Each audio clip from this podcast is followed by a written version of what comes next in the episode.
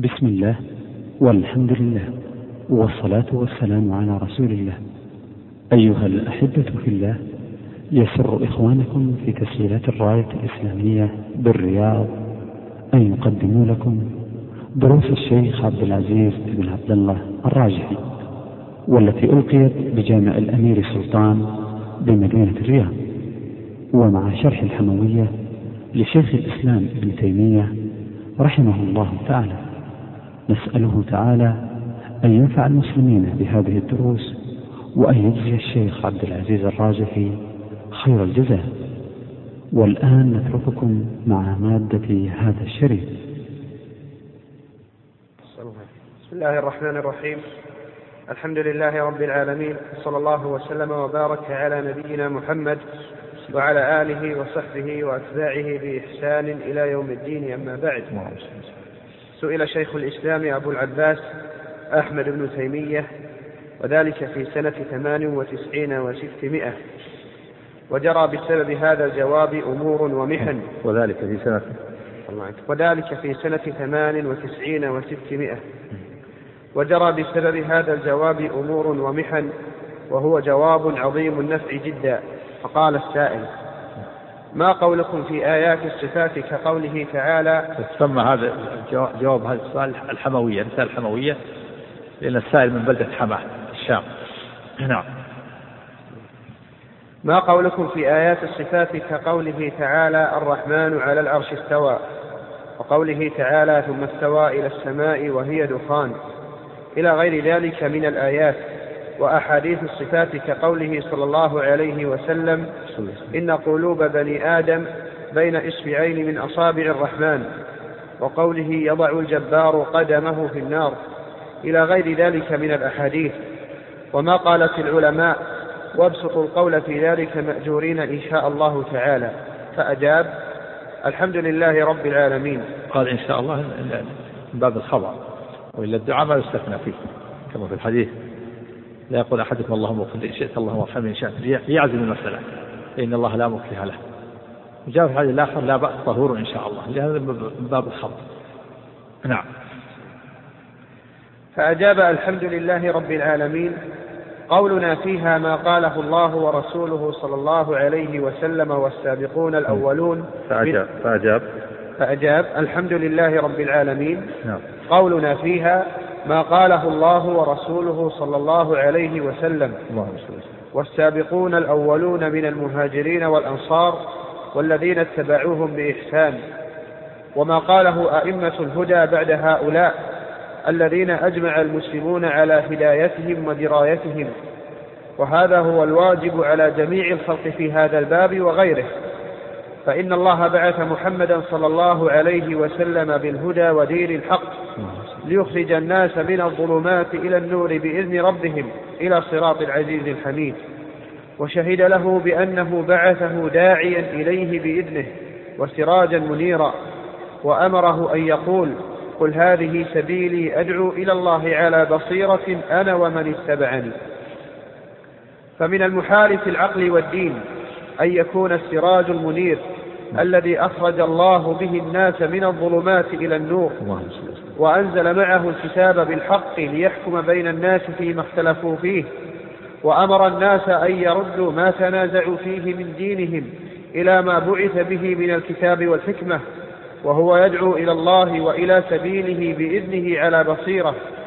وقد أخبر أنه أكمل له ولأمته دينهم وأتم عليهم نعمته محال مع هذا وغيره أن يكون قد ترك باب الإيمان بالله والعلم به ملتبسا مشتبها فلم يميز بين ما يجب لله من الأسماء الحسنى والصفات العليا وما يجوز عليه وما يمتنع عليه.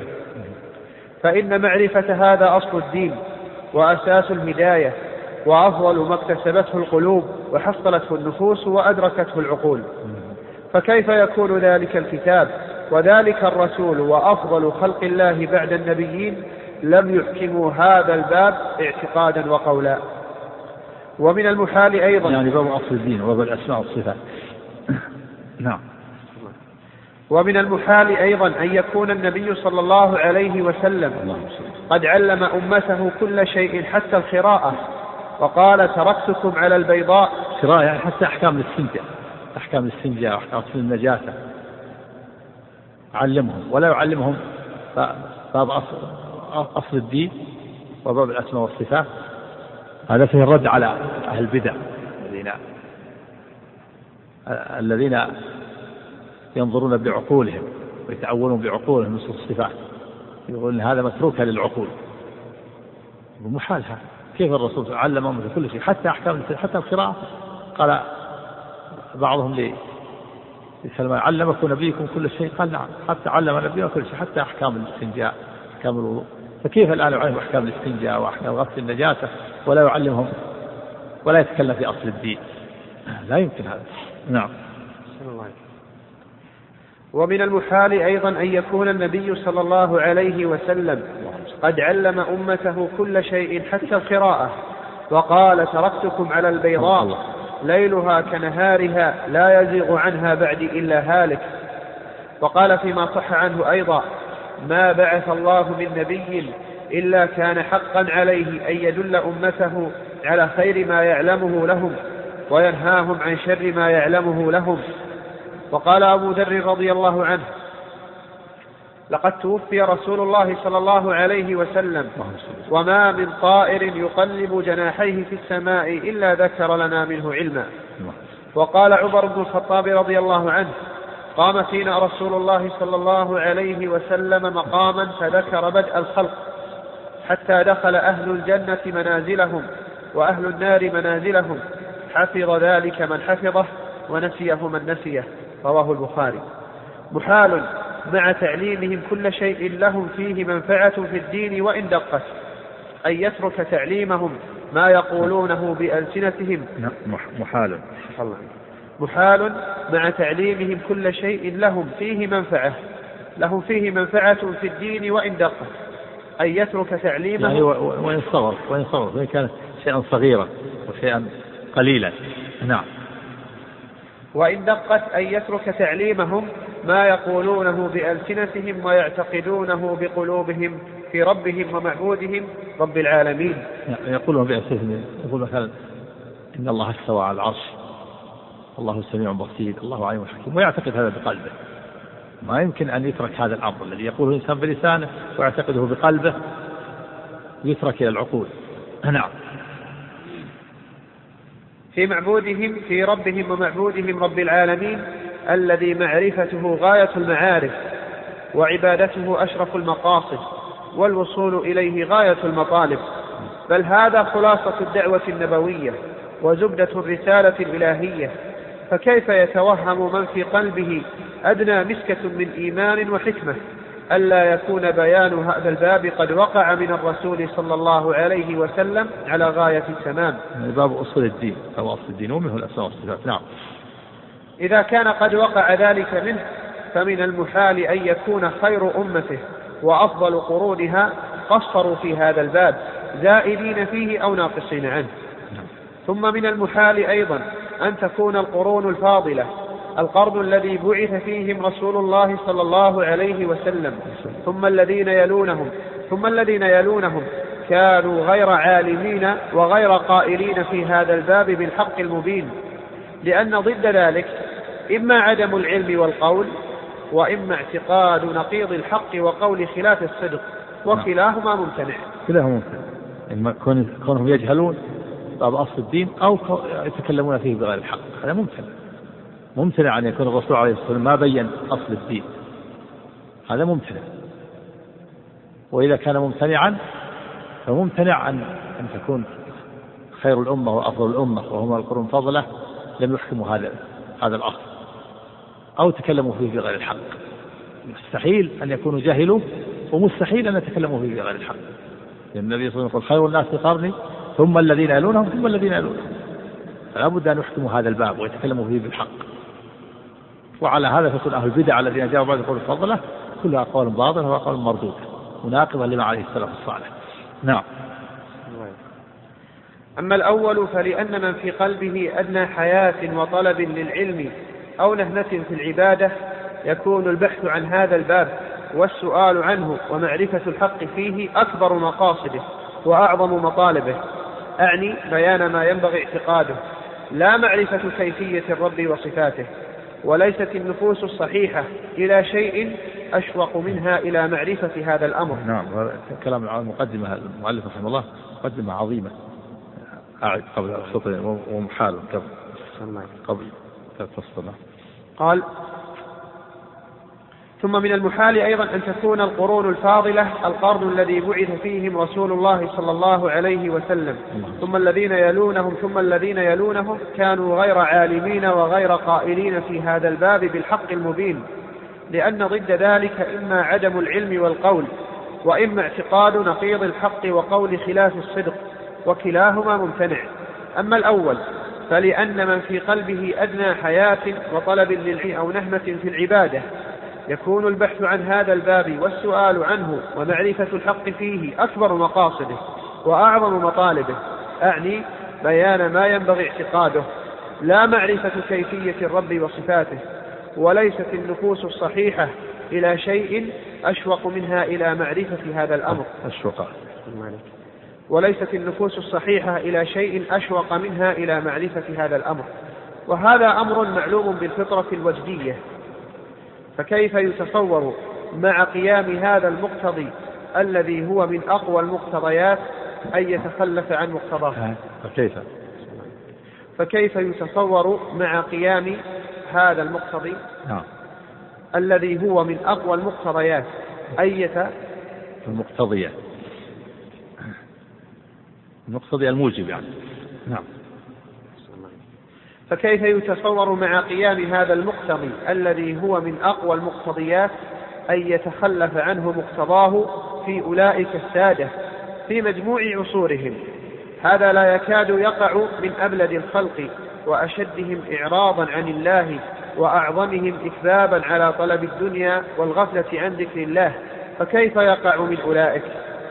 وأما كونهم كانوا يعني كونهم لا يتكلمون بهذا الدين ولا يحكمون أصل الدين ولا يعرفونه ولا يتكلمون به هذا مستحيل. ويأتي الأمر الثاني أنهم يستحيل أيضا أن يتكلموا بغير الحق. يعني يستحيل أن لا يفهموا أصل الدين ولا ولا يحكموه ولا يتكلموا به هذا مستحيل. كفر المفضلة ولا يتكلم فيه إلا إلا المتأخرون هذا مستحيل. والأمر الثاني يستحيل أن يتكلموا فيه بغير الحق. نعم. وأما كونهم كانوا معتقدين فيه غير الحق أو قائليه فهذا لا يعتقده مسلم ولا عاقل عرف حال القوم. ثم الكلام عنهم في هذا الباب أكثر من أن يمكن سطره في هذه الفتوى أو أضعافها. يعرف ذلك من طلبه وتتبعه. ولا يجوز أيضا أن يكون الخالفون أعلم من السالفين. الخالفون المتأخرون الخلف الذين جاءوا بعد السلف الصالح. نعم. ولا يجوز أيضا أن يكون الخالفون أعلم من السالفين كما يقوله بعض الأغبياء ممن لم يقدر قدر السلف. بل ولا عرف الله ورسوله والمؤمنين به حقيقة المعرفة المأمور بها من أن طريقة السلف أسلم وطريقة الخلف أعلم وأحكم. يعني مقالة في أهل البدع. معروفة المقالة السلف أسلم والخلف أعلم وأحكم. هذا باطل. السلف أسلم وأعلم وأحكم. والخلف ليس عندهم شيء. لا لم يسلموا وليس عندهم شيء من العلم والحكمة. نعم. لأنهم عندهم جهل. واعتماد على العقول والآراء وزبالة الأذهان ومحادثة الأفكار وطريقة السلف أسلم وأعلم وأحكم. نعم. فإن هؤلاء المبتدعة الذين يفضلون طريقة الخلف على طريقة السلف إنما أتوا من حيث ظنوا أن طريقة السلف هي مجرد الإيمان بألفاظ القرآن والحديث من غير فقه لذلك بمنزلة الأميين الذين قال فيهم ومنهم أميون لا يعلمون الكتاب إلا أماني وأن طريقة الخلف هي استخراج معاني النصوص المصروفة عن حقائقها بأنواع المجازات وغرائب اللغات. فهذا الظن الفاسد. أوجب تلك المقالة التي مضمونها نبذ الإسلام وراء الظهر. وقد كذبوا على طريقة السلف وضلوا في تصويب طريقة الخلف فجمعوا بين الجهل بطريقة السلف في الكذب عليهم وبين الجهل والضلال بتصويب طريقة الخلف. وسبب ذلك اعتقادهم أنه ليس في نفس الأمر صفة دلت عليها هذه النصوص للشبهات الفاسدة. هذا هو السبب أنهم قرروا في أنفسهم أن النصوص لا تدل على الصفات ثم استوى على العرش لا تدل على صفات الاستواء وهو العليم الحكيم لا تدل على صفات العلم الحكيم. هكذا قرروا فلما قرروا هذا الأمر صاروا تجاه نصوص الصفات بين أمرين. الأمر الأول أن يصرفوها إلى معاني ابتدعوها من عند أنفسهم والاستواء معناه استوى. والأمر الثاني التفويض يقال نفوضها ولا نشمع لها مع نجزم مع أن نجزم بأنها لا تريد تدل على إثبات الصفات هم دائرون بين طريقة التفويض وبين طريقة التأويل والتحريف. نسأل الله العافية. نعم. وسبب ذلك اعتقادهم أنه ليس في نفس الأمر صفة دلت عليها هذه النصوص للشبهات الفاسدة التي شاركوا فيها إخوانهم من الكافرين. فلما اعتقدوا انتفاء الصفات في نفس الأمر وكان مع ذلك لا بد للنصوص من معنى بقوا مترددين بين الإيمان باللفظ وتفويض المعنى وهي التي يسمونها طريقة السلف وبين صرف اللفظ إلى معان بنوع تكلف وهي التي يسمونها طريقة الخلف فصار هذا الباطل مركبا من فساد العقل والكفر بالسمع. فإن النفي إنما اعتمدوا فيه على أمور عقلية ظنوها بينات وهي شبهات. نعم فصار صار هذا الأمر. فصار هذا الباطل مركبا من فساد العقل والكفر بالسمع. فإن النفي سمع الأدلة السمعية كفروا بالنصوص واعتمدوا على عقولهم الفاسدة نعم. فصار هذا الباطل مركبا بفساد العقل والكفر بالسمع. فإن النفي إنما اعتمدوا فيه على أمور عقلية ظنوها بينات وهي شبهات. والسمع حرفوا فيه الكلام عن مواضعه. فلما انبنى أمرهم على هاتين المقدمتين الكفريتين كانت النتيجة استجهال السابقين الأولين واستبلاههم واعتقاد أنه واعتقاد أنهم واعتقاد أنهم كانوا قوما أميين بمنزلة الصالحين من العامة. لم يتبحروا في حقائق العلم بالله ولم يتفطنوا لدقائق العلم الإلهي. وأن الخلف الفضلاء حازوا قصب السبق السبق في هذا كله. قصب السبق نعم. وأن الخلف الفضلاء حازوا قصب السبق في هذا كله. نعم يظنوا أن السلف قوم سذج قوم سذج ما يفهمون إلا مجرد تلاوة فقط لكن ما عندهم ما عندهم آه، عقول آه، يفهمون بها النصوص ويعرفون بها اللغة وإنما قوم سذج يؤمنون بمجرد الله لهذا قالوا طريقة السلف أسلم وطريقة الخلف أعلم وأحكم. نعم. نعم. نعم التفويض وطريقة السلف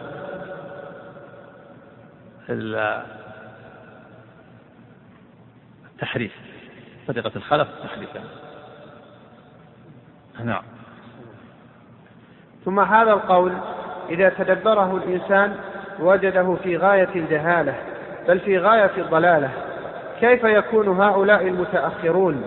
لا سيما والإشارة بالخلف إلى ضرب من المتكلمين الذين كثر في باب الدين اضطرابهم وغلظ عن معرفة الله حجابهم. ثم ثم إذا ثم إذا تأمل. ثم هذا القول إذا تدبره الإنسان وجده في غاية الجهالة بل في غاية الضلالة. كيف يكون هؤلاء المتأخرون؟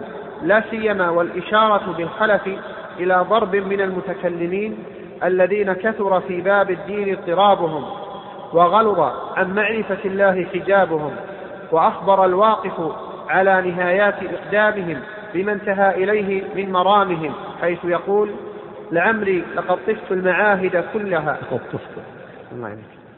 لعمري لقد طفت المعاهد كلها وسيرت طرفي بين تلك المعالم فلم أر إلا واضعا كف حائر على ذقن أو قارعا. على ذقن.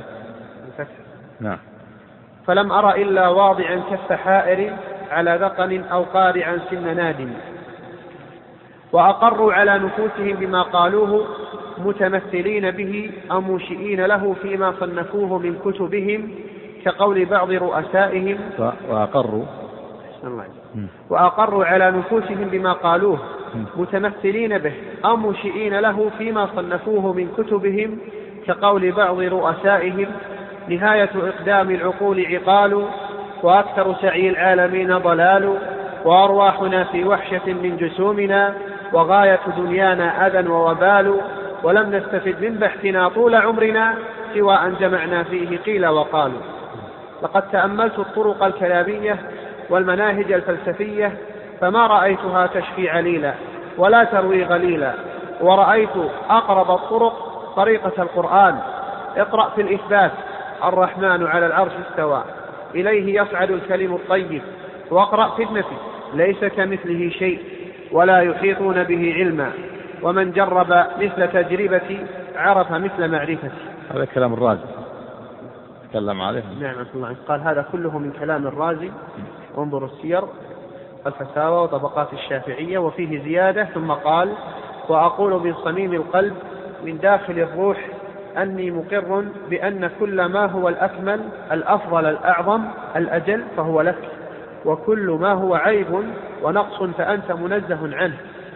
يقول شيخ الإسلام تعليقا على عبارته التي جاءت في النص وهو صادق فيما أخبر به أنه لم يستفد من بحوثه في الطرق الكلامية والفلسفة سوى أن جمع قيل وقالوا وأنه لم يجد فيها ما يشفي عليلا ولا يروي غليلا فإن من تدبر كتبه كلها لم يجد فيها مسألة واحدة من مسائل أصول الدين موافقة للحق الذي يدل عليه المنقول والمعقول. بل يذكر في المسألة عدة أقوال والقول الحق لا يعرفه فلا يذكره انتهى من منهج السنة. ويقول الآخر منهم لقد خفت البحر الخضم وتركت أهل الإسلام وعلومهم وخفت في الذي نهوني عنه والآن إن لم يتداركني ربي برحمة منه فالويل لفلان وها أنا ذا أموت على عقيدة أمي. ويقول الآخر منهم هذا من قالت الجويني الجويني نعم ابن علي الجويني هو من الشاعرة متأخر الشاعرة نعم. ويقول الآخر منهم أكثر الناس شكا عند الموت أصحاب الكلام. الله العافية. نسبه إلى من؟ عفى الله. قال أشار شيخ الإسلام في موضع إلى أن القائل هو أبو حامد الغزالي. ثم هؤلاء المتكلمون المخالفون للسلف إذا حقق عليهم الأمر لم يوجد عندهم من حقيقة العلم بالله. رحمه الله هذه الطبعة محققة هذه هذه الله عنك محققة هذا كتاب محقق على تسع نسخ خطية دراسة وتحقيق محمد بن عبد المحسن السويسي. إيه. أعطانا نسخة قبل أن تطبع. نعم. ها؟ هذه؟ لكن غير مؤثرة تسقط بعض الكلمات غير مؤثرة. يعني الرسالة في مجموع الفتاوى يعني عندك في زيادة في زيادة إيه. يعني على حسب يعني اعتماد النسخ نعم ها؟ هي محققة رسالة علمية هو رسالة علمية في رسالة مقدمة رسالة بسم الله الرحمن الرحيم. الحمد لله رب العالمين. وصلى الله وسلم وبارك على نبينا محمد وعلى آله وصحبه أجمعين. أما بعد. قال شيخ الإسلام ابن تيمية رحمه الله تعالى ثم هؤلاء المتكلمون المخالفون للسلف إذا حقق عليهم الأمر لم يوجد عندهم من حقيقة العلم بالله وخالص المعرفة به خبر ولم يقفوا من ذلك على عين ولا أثر. كيف يكون هؤلاء المحجوبون المنقوصون المسبوقون الحيارى المتهوكون؟ أعلم بالله وأسمائه وصفاته. أعلم بالله. الله أعلم بالله. كيف يكون هؤلاء المتهوكون؟ أعلم بالله. خبر. أعلم بالله وأسمائه وصفاته وأحكم في باب آياته وذاته من السابقين الأولين من المهاجرين والأنصار والذين اتبعوهم بإحسان. ها؟ وفي عندك المفضولون عندي المنقوصون. المنقوصون المسبوقون الحيارى المتهوكون. ها؟ عندك حاشية؟ الحاشية. ذكر الله عنك. قال في نسخة جيم وفي نسخة جيم المفضولون نعم المفضولون نسخة نعم. نعم.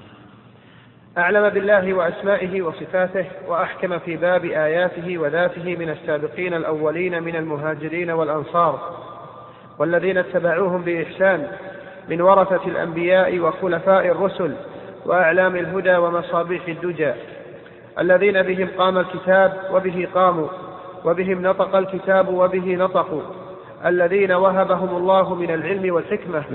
الذين بهم قام الكتاب يعني إنهم عملوا به.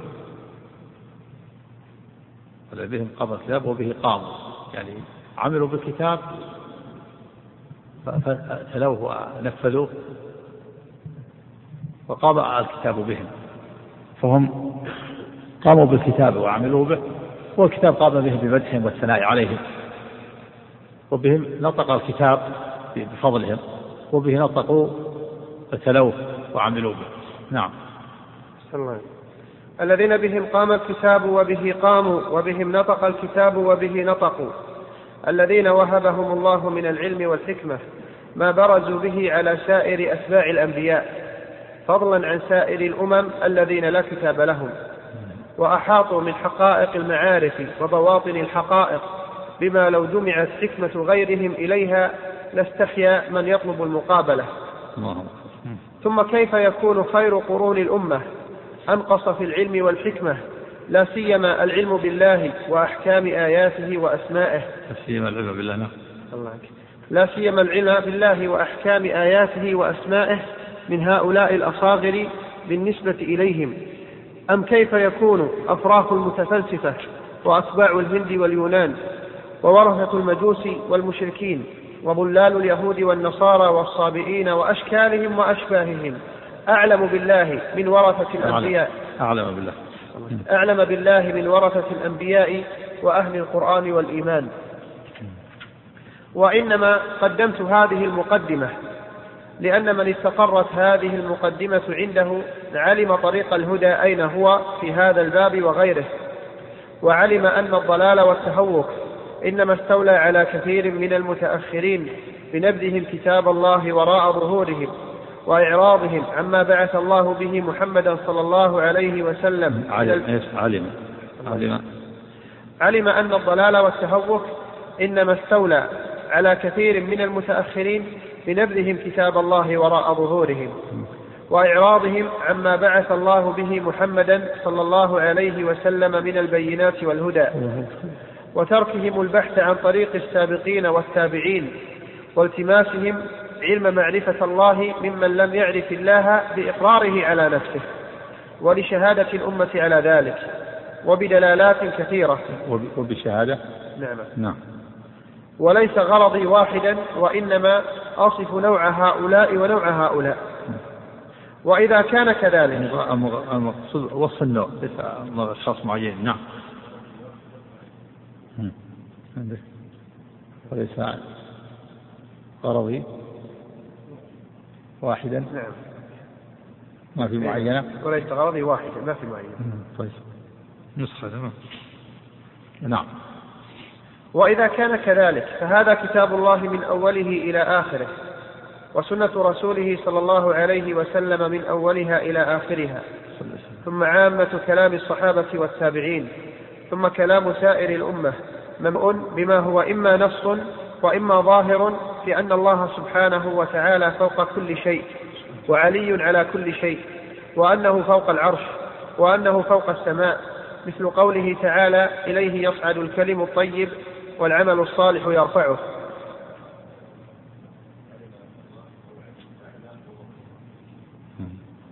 طيب. ذكر نعم.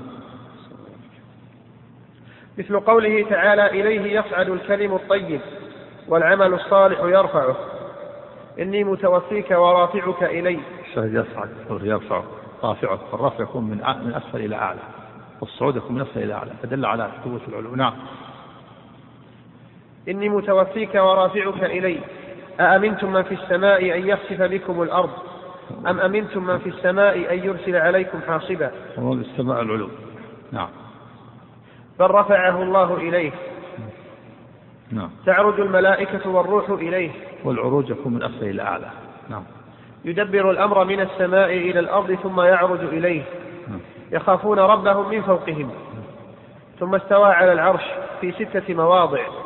الرحمن على العرش استوى. يا هامان ابن لي صرحا لعلي أبلغ الأسباب. أسباب السماوات فأطلع إلى إله موسى وإني لأظنه كاذبا. تنزيل من حكيم حميد منزل من ربك. والنزول يكون من أعلى إلى أسفل. فدل على أن الله في العلو نعم. إلى أمثال ذلك مما لا يكاد يحصى إلا بكلفة. وفي الأحاديث الصحاح والحسان ما لا يحصى مثل قصة معراج رسول الله صلى الله عليه وسلم إلى ربه ونزول الملائكة من عند الله وصعودها إليه وقول وقول الملائكة الذين يتعاقبون فيكم بالليل والنهار فيعرج الذين باتوا فيكم إلى ربهم فيسألهم وهو أعلم بهم. والعروج من أعلى من أسفل إلى أعلى. نعم. وفي الصحيح في حديث الخوارج ألا تأمنوني وأنا أمين من في السماء؟ والمراد بالسماء العلو إذا أطلق. نعم. يأتيني خبر السماء صباحا ومساء. وفي حديث الرقية الذي رواه أبو داود وغيره ربنا الله الذي في السماء تقدس اسمك أمرك في السماء والأرض كما رحمتك في السماء اجعل رحمتك في الأرض. اغفر لنا حوبنا وخطايانا. حوبنا. الله إليك اغفر لنا حوبنا وخطايانا. أنت رب الطيبين. أنزل رحمة من رحمتك وشفاء من شفائك على هذا الوجع. قال صلى الله عليه وسلم إذا اشتكى أحد منكم أو اشتكى أخ له فليقل ربنا الله الذي في السماء وذكره.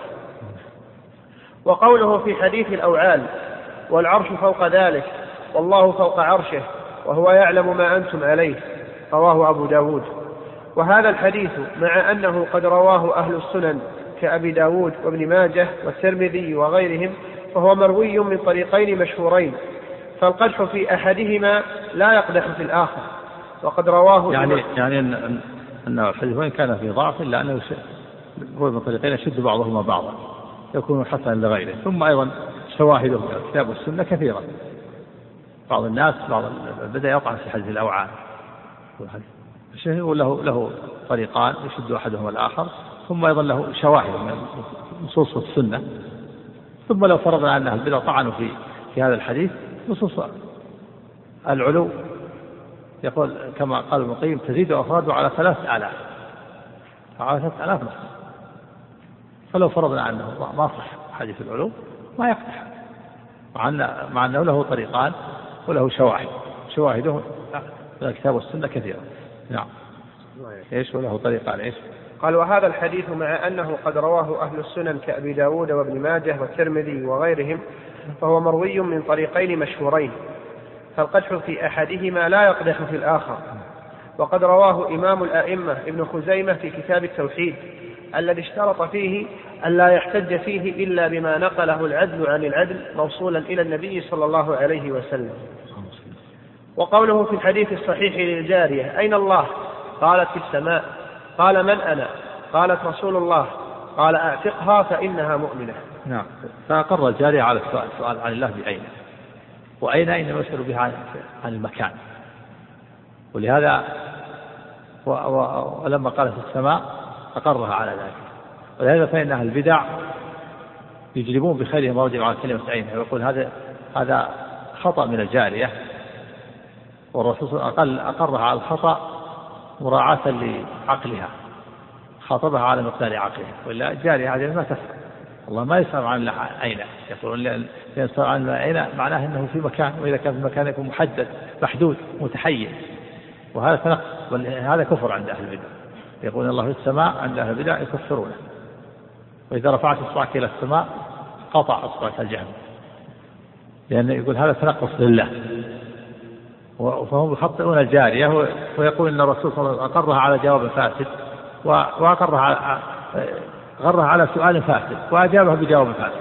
مراعاة العقل هكذا اتهم النبي صلى الله عليه وسلم. يقول لا مقصود الرسول مقصود من الله؟ هو مقصود أين الله؟ مقصود من الله؟ من؟ الرسول يريد من الله لكن قال أين الله؟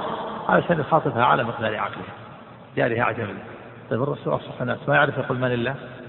ثم أيضا من؟ حرفان. أخطر. وأين ثلاث حروف؟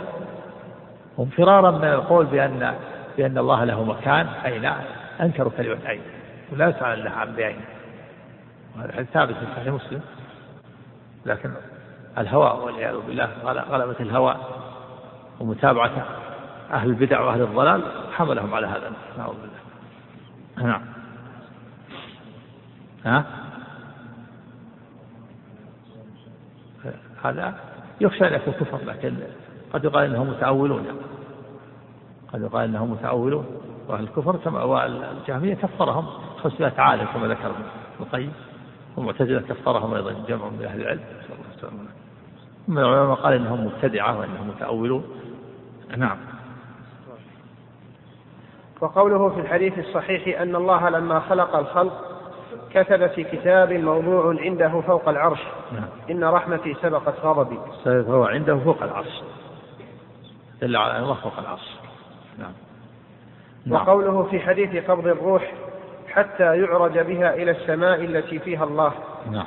إسناده على شرط الصحيحين وقول عبد الله بن رواحة رضي الله عنه الذي أنشده النبي صلى الله عليه وسلم وأقره عليه شهدت بأن وعد الله حق وأن النار مثوى الكافرين وأن العرش فوق الماء طاف وفوق العرش رب العالمين وقول أمية ابن نعم، أبي أن فوق العرش العرش فوق الماء طاف وفوق العرش رب العالمين. أثبت أن الله فوق العرش وأقره النبي صلى الله عليه وسلم. نعم. وقول أمية ابن أبي الصلت الثقفي الذي أنشد للنبي صلى الله عليه وسلم هو وغيره من شعره. قال إن عبد الله روحة أنشد هذا لزوجته. تروى هذه القصة لكن فيها في ثبوتها نظر. أنه كان وقع على جارية له فرأته زوجته فأنكر. وقال أبدا أنت واهمة. فقالت اقرأ القرآن إن كنت كذا فقال شهدت بأن وعد الله حق وأن النار مثل الكافرين وأن العرش فوق الماء طاف وفوق العرش رب العالمين أو تحمله ملائكة ملائكة الإله مسومين. فقالت آمنت بالله وكذبت بصري. تروى هذه القصة لأن ما تعرف القرآن. تظن أنه يقرأ القرآن. والجنوب لا يقرأ القرآن. هذا تروى هذه القصة لكن في ثبوتها نظر. تعليق عندك؟ إشكال قال أورد هذه الأبيات ابن عبد البر في الاستيعاب وقال وقصته مع زوجته في حين وقع على أمته مشهورة رويناها من وجوه الصحاح انتهى. ها؟ ابن عبد البر اي نعم قال في الاستيعاب إيه؟ وقصته مع زوجته في حين وقع على أمته مشهورة رويناها من وجوه الصحاح انتهى ورواه الدارمي في الرد على الجهمية وابن عساكر في تهذيب دمشق والذهبي في السير في العلو وقال روي من وجوه مرسلة منها يحيى بن أيوب المصري وقال حدثنا عمارة بن غزية عن قدامة بن محمد بن إبراهيم الحطابي فذكر فهو منقطع انتهى. فذكرها الذهبي نعمة الله عليك هذا معروف انه منقطع. نعم. كيف بن عبد الوهاب من وجوه الصحاح؟ يراجع ابن عبد البر. ذكر لها سند الصحاح. نعم. من تعليقه نعم. قال ذكرها ابن قدامة في العلو وانظر اجتماع الجيوش الإسلامية وشرح العقيدة الطحاوية وروى في الدار قطني في سننه مع اختلاف الأبيات ومجمل قصته مع زوجته أنه كان لعبد الله رضي الله عنه جارية فأبصرته يوما زوجته وقد خلا بها فقالت لقد اخترت أمتك على حرتك فأنكر ذلك. قالت إن كنت صادقا فاقرأ آية من القرآن. يعني الجنوب لا يقرأ القرآن.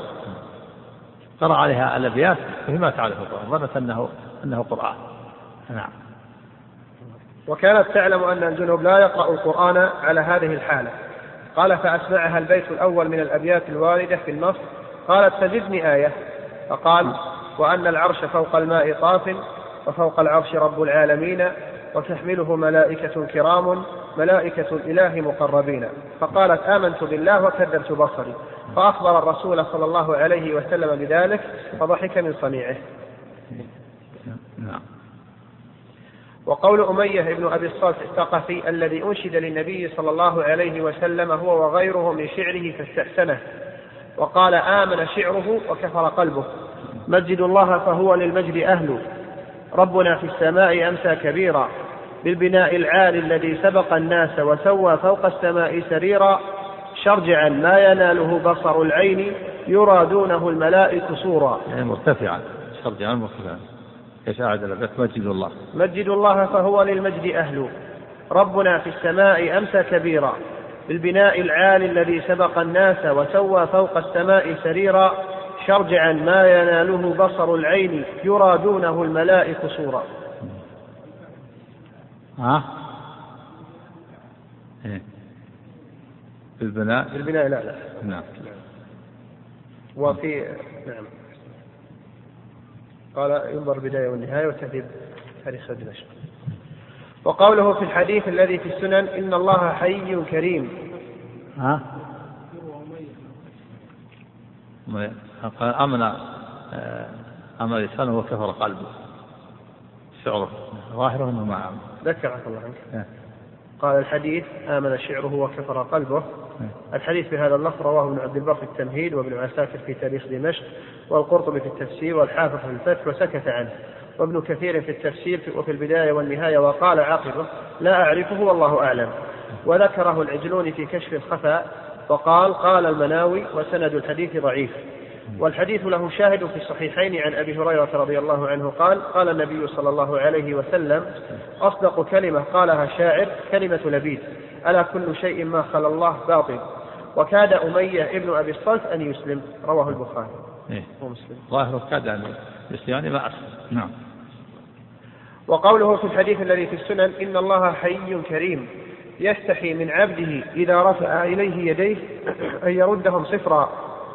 وقوله قال عليه قال أحسن الله عليك. رواه أبو داود والترمذي وقال هذا حديث حسن غريب.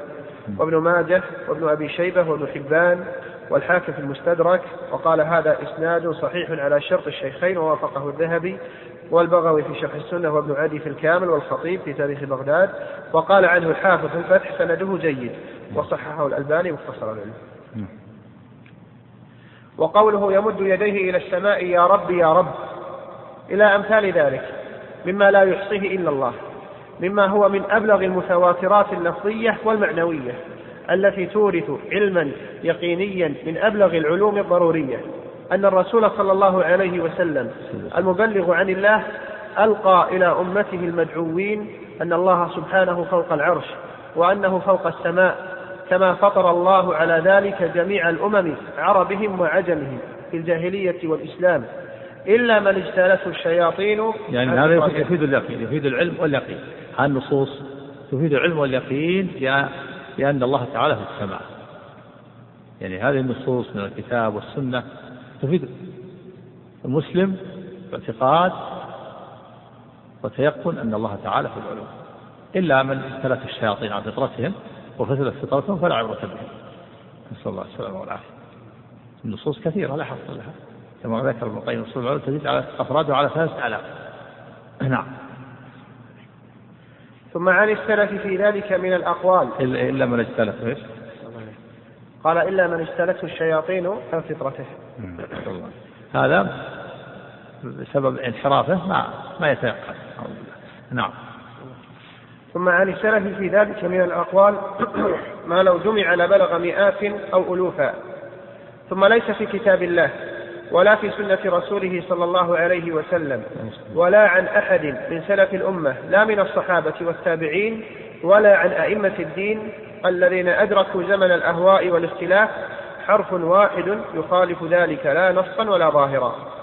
ولم يقل أحد منهم قط إن الله ليس في السماء ولا أنه ليس على العرش ولا أنه بذاته في كل مكان ولا أن جميع الأمكنة بالنسبة إليه سواء ولا أنه دا لا داخل العالم العالم ولا خارجه. يعني كما يقول هذا الكلام كل هذه أقوال لأهل الكلام. نعم. ولا أنه لا داخل العالم ولا خارجه ولا متصل ولا منفصل ولا أنه لا تجوز الإشارة الحسية إليه بالإصبع ونحوها. بل قد ثبت في الصحيح عن جابر بن عبد الله رضي الله عنه أن النبي صلى الله عليه وسلم لما خطب خطبته العظيمة يوم عرفات في أعظم مجمع حضره رسول الله صلى الله عليه وسلم جعل يقول ألا هل بلغت؟ فيقولون نعم. فيرفع إصبعه إلى السماء وينكبها إليهم ويقول اللهم اشهد غير مرة وأمثال ذلك كثير. فإن كان الحق فيما يقوله هؤلاء السالبون النافون للصفات الثابتة في كتاب الله وسنة رسوله من هذه العبارات ونحوها دون ما يفهم من الكتاب والسنة إما نصا وإما ظاهرا. فكيف يجوز على الله ثم على رسوله صلى الله عليه وسلم ثم على خير الأمة أنهم يتكلمون دائما بما هو نص أو ظاهر. إذا كانت تسلم نعم. فإن كان الحق فيما يقوله هؤلاء السالبون النافون للصفات الثابتة في كتاب الله وسنة رسوله من هذه العبارات ونحوها دون ما يفهم من الكتاب والسنة إما نصا وإما ظاهرا. فكيف يجوز على الله ثم على رسوله صلى الله عليه وسلم ثم على خير الأمة أنهم يتكلمون دائما بما هو نص أو ظاهر في خلاف الحق الذي يجب اعتقاده ولا يبوحون به قط ولا يدلون عليه لا نصا ولا ظاهرا حتى يجيء أنباط الفرس والروم وفروخ اليهود والفلاسفة يبينون للأمة العقيدة